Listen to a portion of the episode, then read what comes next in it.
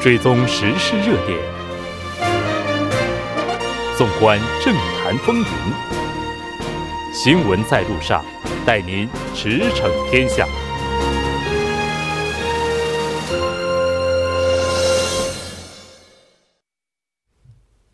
了解最新热点焦点，锁定调频一零点三新闻在路上。在接下来的半个小时，将为您带来此时此刻主要新闻聚焦分析以及数据有话说。广告过后马上回来。您的参与，我们的动力。参与我们的节目，您可以通过手机短信的方式发送短信至井号幺零幺三，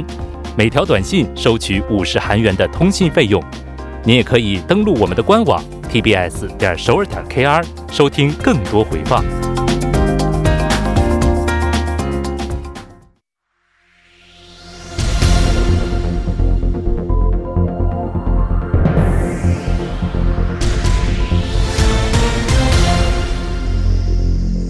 此时此刻，主要新闻。接下来把时间交给新闻播报员孙志武，我们稍后再见。下面是本时段新闻：自由韩国党议员们向国会议长提出抗议，要求阻止国会司法改革特别委员会所属的正未来党议员吴承焕辞职。包括议员代表罗清苑、院内代表在内，韩国党议员们聚集到国会议长办公室，通宵静坐示威，要求吴议员不要批准反对快速通道的司改特委的辞职。如果正未来党议员吴承焕在司改特别委员会上投反对票的话，朝野四党协议的快速通道将告吹。对此，院内代表金宽永表示将会更换委员。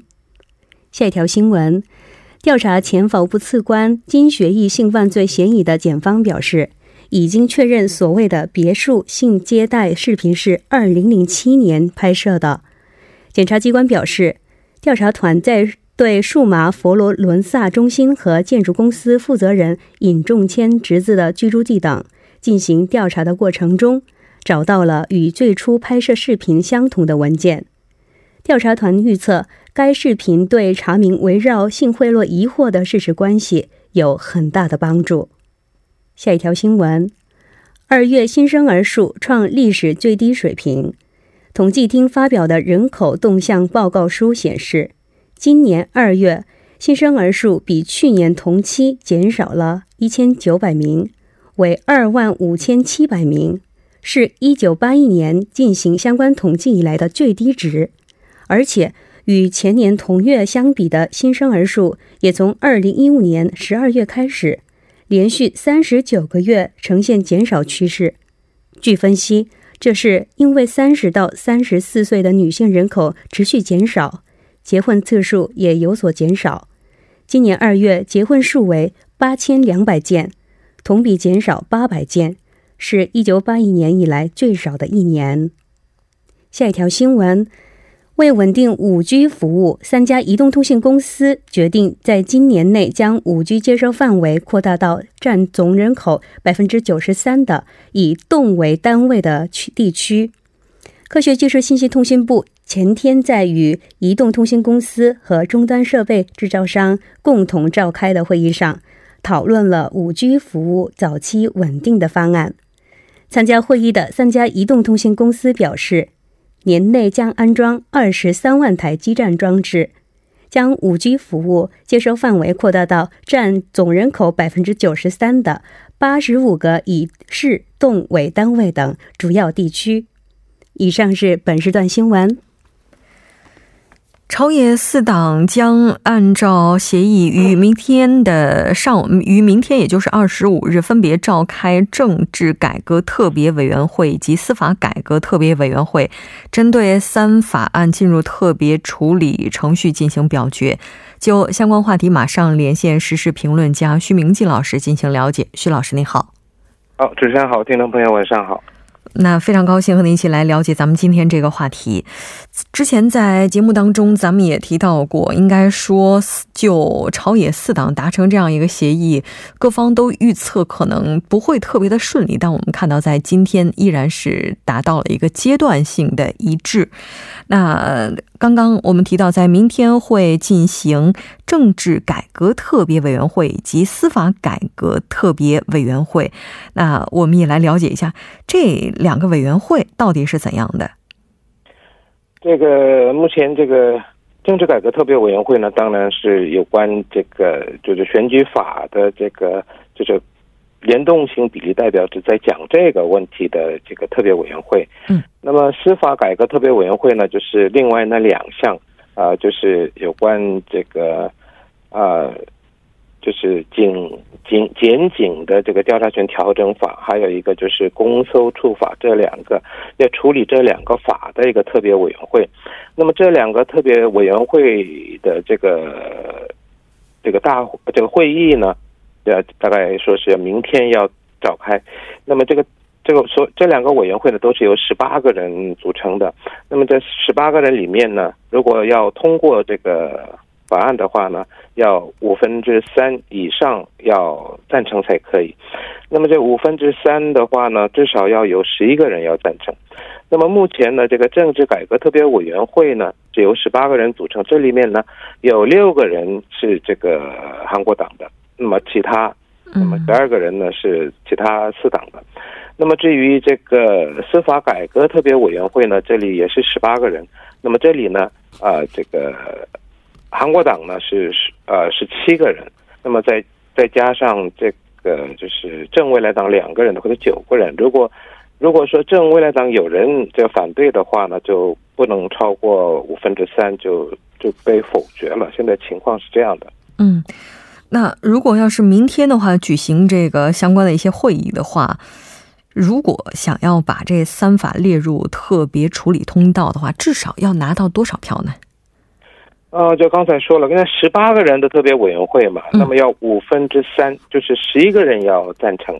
那么现在呢，我们看情况的话呢，这个政治改革特别委员会十八个人里面呢，这个反对的这个韩国党是六个人，那么其他十二个人呢？大概都会这个投赞成票，所以说应该不会有很大的问题。问题呢，现在出在这个司法改革特别委员会。这个司法改革特别委员会呢，刚才也介绍了，这韩国党是七个人，这七个人呢是反对的。那么十一个人要赞成的话呢，其他都要赞成。那问题是呢，这个啊，这个正未来党的这个就是委员啊，他名字呢叫叫吴成焕。吴成焕这位这个委员呢，他今天呢也通过 SNS 表示啊，他呢要投这个反对票。那么这样一来呢，这样问题就比较麻烦了。如果说这个吴成焕议员他投反对票的话呢，那么这个就不能把他提成到这个快速处理通道去了。嗯，也就是就目前预测的情况来看的话，明天在这两个会议上。三法列入快速处理通道的概率，目前看来是并不高的。就目前的情况是这样，所以呢，现在这个正未来党呢，就是说要要就是用一种手段，就是呢把这个吴成焕这个议员呢给他拉下来，然后另外换一个就是支持他们立场的人。那为了这个呢，今天又在那边争来争去的。那么好像今天。这个正未来党呢要提交这个所谓的，呃，我们说的辞补任，就是把它辞掉，然后呢再把新的人给他放上去，啊，那么这个呢现在因为这国会现在很乱，而且呢这个文喜祥国会议长呢现在又到医院去了嘛，因为有点冲突，啊，所以说现在呢还没有接纳，那么这个呢明天可能会再去试一试，如果可以的话。啊，我希望这个国会议长他接受的话呢，那就会就改人，改人的话呢，就十一票就可能会得到这个赞成票。那么这样的话呢，有可能通过；如果不然的话呢，继续这样下去的话，明天我看这个会议也开不成了。嗯，是的。而且在今天的话，正未来党他在总会上就是通过把这三法列入快速处理通道，我们看到赞成也是以极其微弱的优势获得了通过。那所以说，这可能最大的变数应该就是明天是否能够辞掉并且换掉这个吴新义议员了。啊，是这个。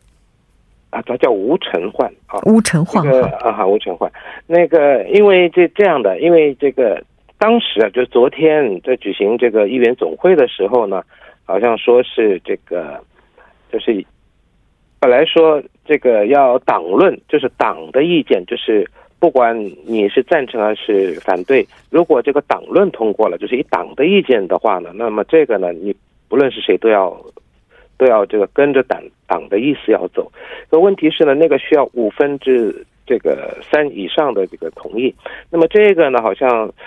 这个现在的这个正未来党的党代表也好，这个院内代表觉得说这个不太可能，所以呢，现在用了另外一种方法，就是二分之一通过。那么二分之一通过的话呢，不是党的意见，而是这个这会议。表决通过的意思，那这什么意思呢？就是说，你正未来党的这个司法改革委员会所属议员呢，你可以不跟着这个他的意思，你可以赞成，也可以反对。那么，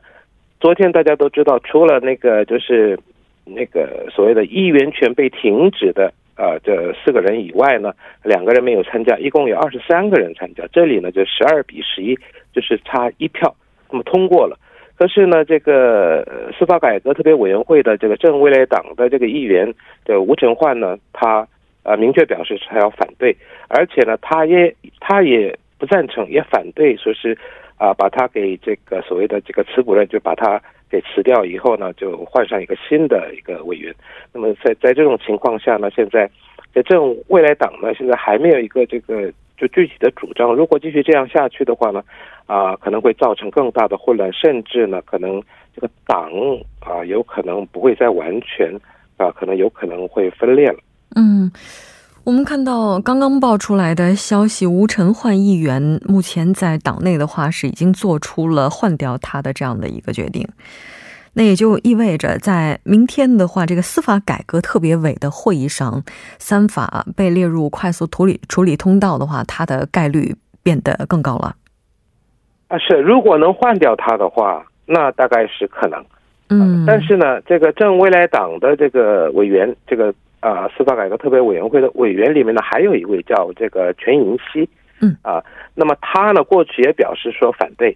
啊，但是呢，这个昨天这个议员总会通过了以后呢，他好像说是那么就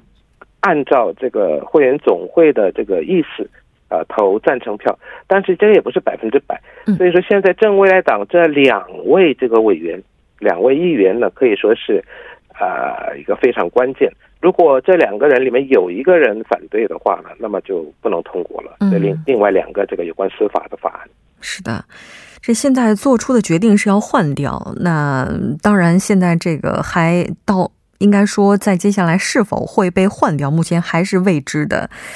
当然，我们也不排除在明天现场的时候，这些投票的议员会临时反水吧。啊，这个现在是这样，这情况现在是这个很难捉摸。就是说，那个如果说是这个吴颖焕，现在再说现在这个韩国党现在不是在国会在示威嘛？好像说是要通宵的示威。嗯，然后他们又去找这个文喜相国会议长去抗议，然后呢，有一点这个摩擦。那么这个有一位女性议员啊，韩这个韩国党的一位女性议员，那么她呢叫这个朴丽子，她说呢，这个在这个过程中呢，这个国会议长呢就用两手摸了她的腹部。所以这有时候性骚扰，然后呢，这个国会议长文喜香呢，啊，他说在这过程中呢，这个呃是偶然的，不是说是特意的有这种冲突，呃，结果呢，现在两个人都在医院，都在这个休养也好，接受什么什么什么一种精神压力啊什么，反正现在啊两位都在医院里，所以这个尤其是温喜香国会议长呢，因为他有裁决权嘛，但是现在没能提成上去，我不知道。明天会有什么样的结果？问题是现在韩国党在极力反对，对，呃，所以说这个除了正未来党里面啊这个党内的情况以外呢，现在韩国韩国党呢也在呃极力维护这个吴成焕议员。这次的话是朝野四党在推动他，就是这三法作为快速处理程这个程序当中的这个一部分，但在自由韩国党不参与的情况之下，这个立法真的能够成立吗？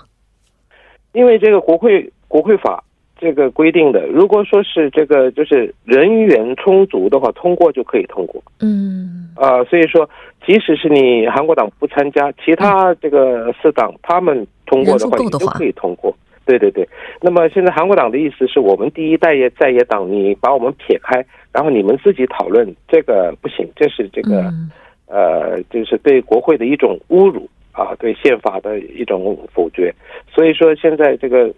情况，嗯，现在看起来是真的是，嗯，不太乐观。嗯，是的。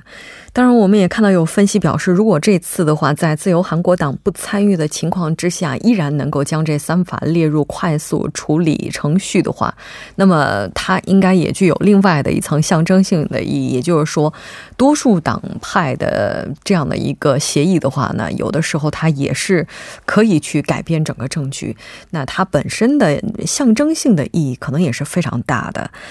那接下来的话，这个未来发展的可能性是不是也基本上越来越明朗了呢？啊，是，如果说更换这个委员的话，啊，那么事情呢会闹得更大。那么这个呃，正未来党呢，有可能这个分道扬镳，各走各的路。那么韩国党呢，会加加大这个所谓的场外斗争的力度。嗯，那么在这样的情况下呢，我看这个四月国会是不可能再开了。那么甚至五月也会受到影响。所以以后呢，这个要看这个走势。如果说不管有强制也好，不管什么妥协要什么方法也好，这个问题呢一定要得到解决，不然的话呢，以后这个国会呢就很难开门了。是的。五月临时国会如果再遇到困难的话，我们可以想象的是，追加预算案这六点七万亿韩元也有有可能遭遇非常大的阻阻阻力。非常感谢薛老师带来今天的这一期节目，我们下期再见。好，再见。接下来关注一下这一时段的路况、交通以及气象信息。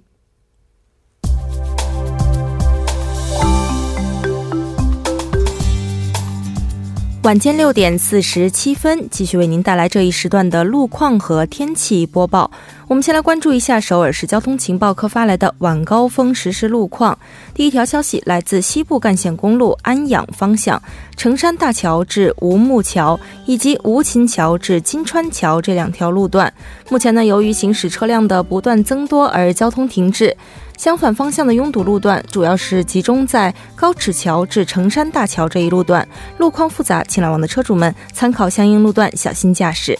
好，接下来是在盆塘水西路青潭大桥方向长治交叉口至滩川一桥这一路段，目前呢受到晚高峰的影响，行驶车辆的稠密度较高。那相反方向的拥堵路段，目前呢主要是集中在青潭大桥由北向南方向，还望途经的车主们保持安全车距，小心驾驶。好，接下来我们来关注一则交通临时管制的通告，在国会大路木洞桥至新月交叉口方向，京仁一号和京仁二号隧道将会进行隧道内部路面的清扫作业。届时呢，单方向的两个车道中的一个车道将会进行部分的交通管制。具体的管制时间是四月二十四日晚十一点至四月二十五日的凌晨五点。好，我们继续来关注一下天气。结束了昨天的降雨之后，今天白天全国大部分地区天气晴朗，并且呢气温普遍偏高。但是短暂的晴朗过后，明天韩国内陆以及沿海地区又将统一的被雨水覆盖，局部地区呢还会出现伴有短时强降水等强对流天气。新一轮的这股降雨将会伴随着降温，同时影响韩国多数地区。明后两天，内陆地区的气温将会出现四到十度左右的明显降温，公众呢需要及时的添衣保暖，小心感冒。好，我们来看城市天气预报：首尔阴转小雨，十五度到十九度。好的，以上就是这一时段的天气与路况信息，我们稍后再见。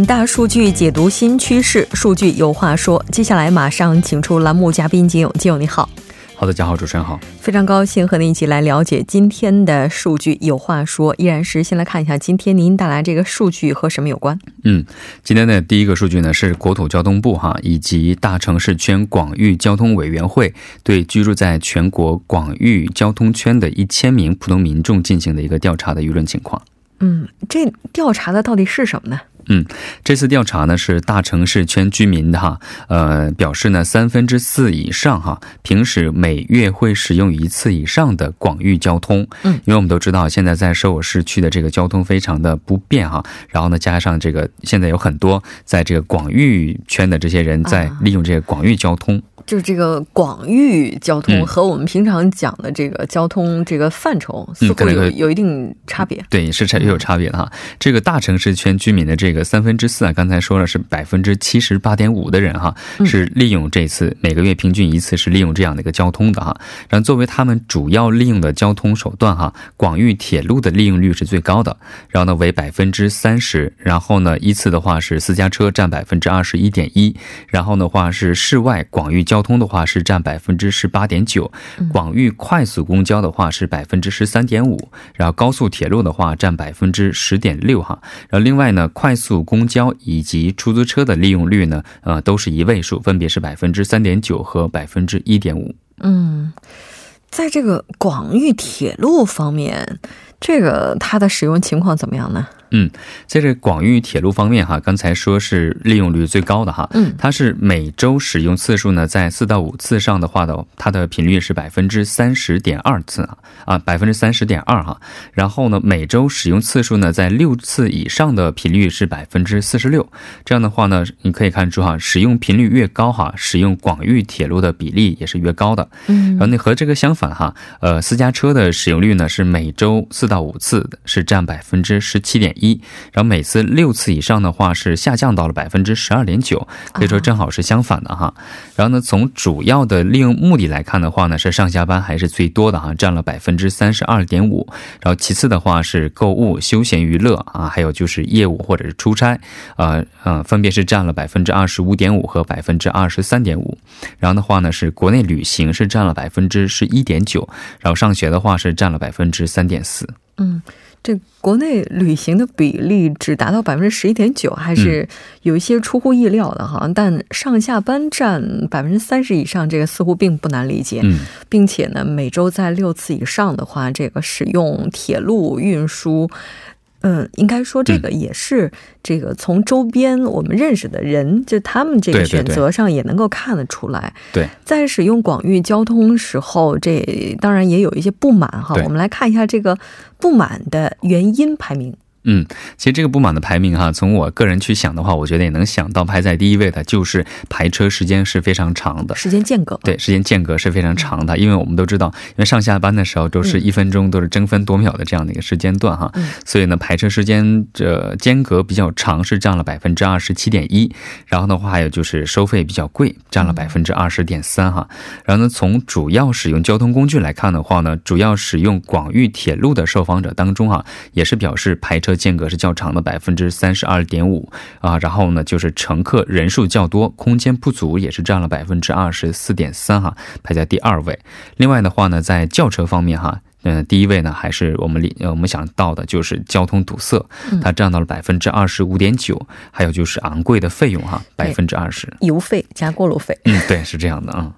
然后呢，还有一个就是啊，就是呃，因为这次这个调查出来之后啊，大域大城市圈的这个广域交通委员会，呃，还有就是广域交通政策局的局长哈，呃，安西焕呢也表示，呃，此次问卷调查提出的这些不变的事项，呃，以及改善的要求事项呢，将积极反馈到今后大城市圈广域交通政策的制定制定当中，也是为这些呃已经交着我们呃税款哈，然后呢，也能够让他们能够真正反馈到这些嗯交税的市民当。嗯，是的，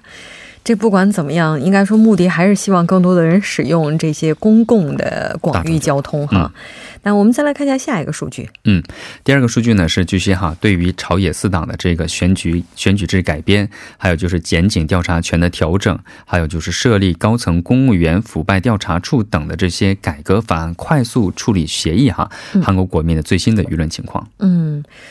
这咱们今天节在节目当中，这个刚刚电话连线也提到了，说那基本上已经是，呃，朝野四党已经是达成一致了，已经要跳到下一个阶段了。我们来看一下具体民调的情况。嗯，呃，这次呢是 o m y News 哈委托了这个 Realmeter 对全国五百零四呃零四名十九岁以上的成年男女进行了一个问卷调查。然后调查结果显示的是，认为这个做的很好的这样的肯定评价是占了百分之五十点九，认为做的不好的否定评价是占了百分之三十三点六哈。然后呢，其中呢表示不知道或者是不回答的是占了百分之十五点五。然后这次调查的信赖度呢是在百分之九十五的情况下，上下误差呢在。嗯，百分之四点四，然后这其中哈表示肯定的当中哈做的表达说非常好的是占了百分之二十六点七，然后的否定评价当中哈说非常不好的是占了百分之二十三点六。嗯，是的，这个我们看到六十岁以上这个年龄层给出来的评价还是非常有特点的。嗯，对，这次呃六十岁以除了六十岁以上的哈，呃，因为六十岁的话呢是积极的是占百分之三十九，否定的话占了百分之四十点九哈，嗯，四十九点九。然后此外呢，所有年龄层应该算是肯定评价都是较高的这样的一个情况。嗯，是的。那这次统计我们看到标本误差是在上下四点四个百分点，可信度呢是达到。到了百分之九十五，非常感谢金勇带来今天的这一期节目，我们下期再见。好，再见。整点过后马上回来。